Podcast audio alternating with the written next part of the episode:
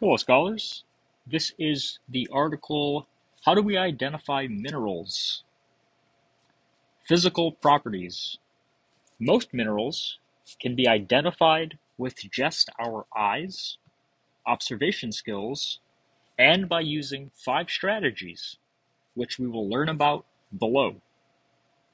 Number one, color. Color is not very useful for identifying a mineral. Different minerals may be the same color. Real gold, on the left, has a very similar color to pyrite on the right. The same mineral may also be found in different colors. The figures below show one sample of quartz that is colorless and another quartz that is purple. A tiny amount of iron makes the quartz purple. Many minerals are colored by chemical impurities, things that happened to make the mineral not 100% perfect, such as contamination, satin, and difference. 2. Streak. Streak is the color of a mineral's powder. Streak is a better technique than color because streak does not change.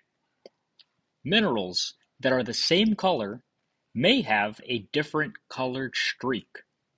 Many minerals, such as the quartz shown on the last page, does not have a streak.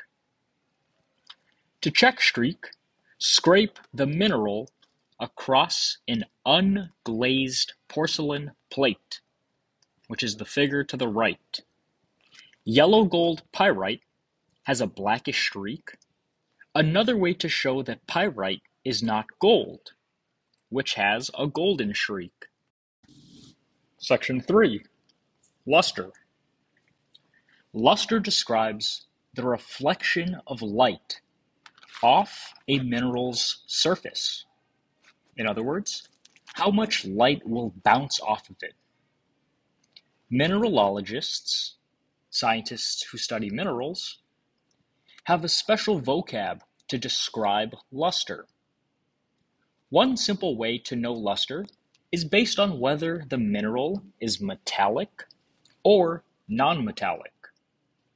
Minerals that are opaque, you can't see through it, opaque and shiny, such as galena and graphite on the right, have a metallic luster. Minerals such as halite and sulfur below have a non-metallic luster. For practice, think about how you would describe the luster of the minerals pictured below. Section 4. Hardness.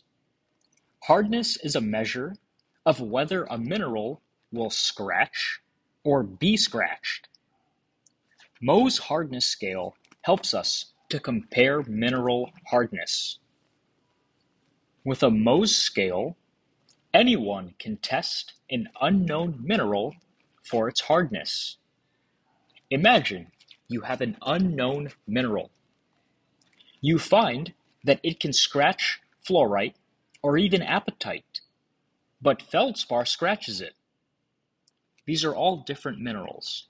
Don't worry, You'll get better with the names as we continue to learn about minerals. You know then that the mineral's hardness is between 5 and 6. Diamond has a hardness of 10, which is higher than any mineral on the properties of common minerals table. So it can scratch all other minerals and cannot be scratched by any other minerals. Five, cleavage and fracture. Minerals break apart in two ways, cleavage or fracture. Cleavage is how likely a mineral would break and make smooth surfaces. Halite breaks between layers of sodium and chlorine to form cubes with smooth surfaces. Mica has cleavage in one direction and forms sheets. Fracture is a break in a mineral that is not on a straight line. Fracture is not always the same in the same mineral because fracture does not depend on the structure of the mineral. Minerals may have characteristic features. Metals usually fracture into jagged or uneven edges. If a mineral splinters like wood, it may be fibrous. Think about when your pencil breaks. Some minerals, such as quartz, form smooth, curved surfaces when they fracture. At the very bottom of the reading, you'll find a table that describes each of the following ways to identify minerals. Again, they are one, color. You have streak, luster, cleavage, fracture, and hardness.